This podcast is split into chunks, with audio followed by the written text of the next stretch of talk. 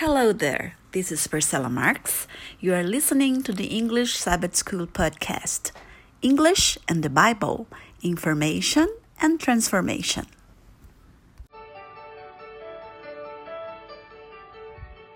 Hello, dear friends. I am Mo Sena for the English Sabbath School podcast, Lesson 2 for Thursday, April 6th.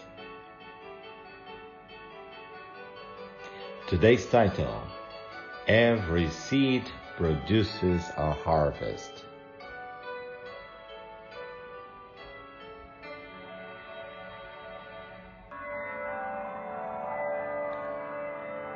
Yes, today is April 6th. Today, my sweetheart and I celebrate our 28th wedding anniversary. That's why you can hear the wedding bells from a distance. That's right. Thank you, my friends, for your best wishes.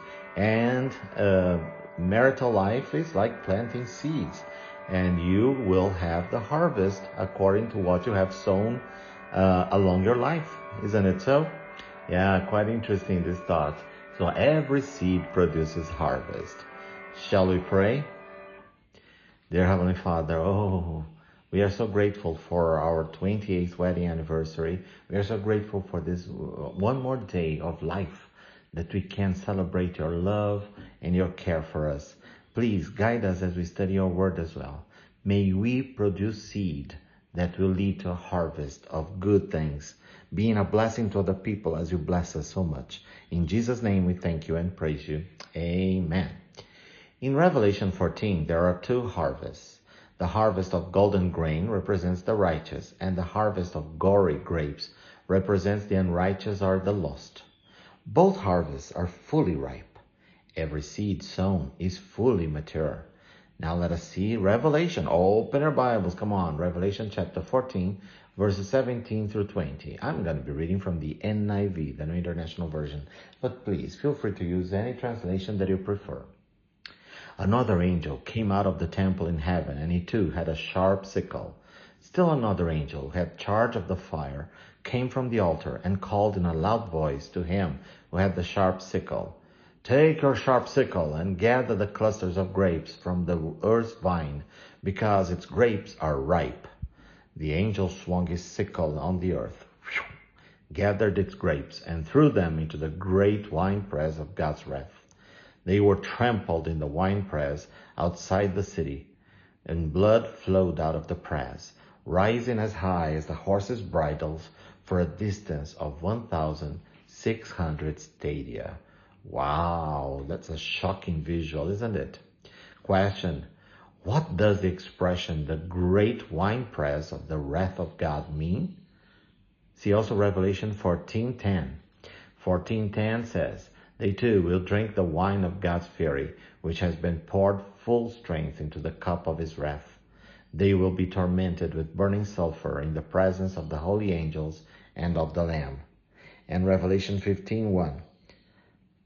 I saw in heaven another great and marvelous sign, seven angels with the seven last plagues, lest because with them God's wrath is completed. And Revelation 16:1. Then I heard a loud voice from the temple saying to the angels, to the seven angels, Go, pour out the seven bowls of God's wrath on the earth. Wow, interesting, isn't it?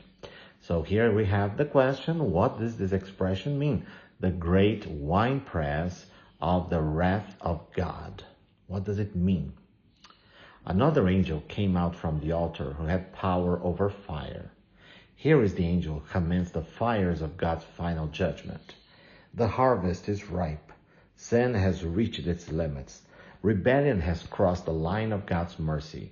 As evil and bad things have been, it's going to get even worse before it's all over. Oh, oh, oh, Father, mercy. A loving God has done everything. I say it again. A loving God has done everything he can he can do for us, which included offering himself on the cross as a sacrifice for our sin. For he made him who knew no sin to be sin for us, that we might become the righteousness of God. 2 Corinthians 5.21. And let us take a look at Galatians 3.13. So let us open our Bibles, move it. Come on, Kayla. No point of laziness now. Galatians 3:13. Christ redeemed us from the curse of the law by becoming a curse for us, for it is written, Cursed is everyone who is hung on a pole. What more could God have done beyond that cross? There is nothing more grace can do to redeem those who have repeatedly rejected the Holy Spirit. Here is the urgent prophetic message of Revelation 14. Every seed has gone to harvest. The grain is fully ripe and the grapes are fully ripe. The people of God reveal his image of grace, compassion, mercy, and love before the universe. The children of the evil one reveal greed, lust, jealousy, and hate.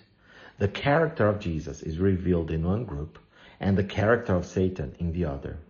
The universe will see in the people of God a revelation of righteousness that perhaps no generation before it has ever witnessed.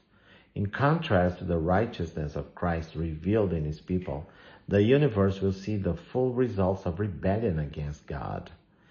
Wickedness, evil, sin, and lawlessness will be on full display before men and angels. The contrast between good and evil, right and wrong, obedience and disobedience will be apparent to all the universe, to both humans and angels. Now, okay, forgive me, Dilma, but I have to open a parenthesis here. If the universe, uh, all the other inhabitants and angels of other and planet inhabitants of other planets haven't gotten the idea how disgusting, how terrible evil is by now, they will nothing will convince them. My Lord, have mercy. But here is a is the final question.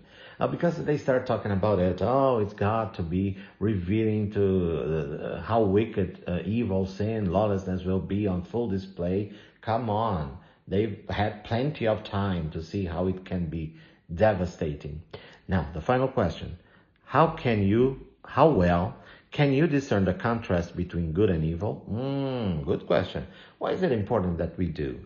Let us see Hebrews 5.14.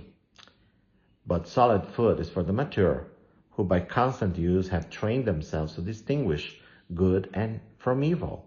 So a sign of maturity, according to the author of, book, of the book of Hebrews, is to be able to distinguish good from evil. Mm. And this is a sign of maturity by studying the word of the Lord. Yes. And as we were talking here about uh, the wine press, the great wine press of the wrath of God.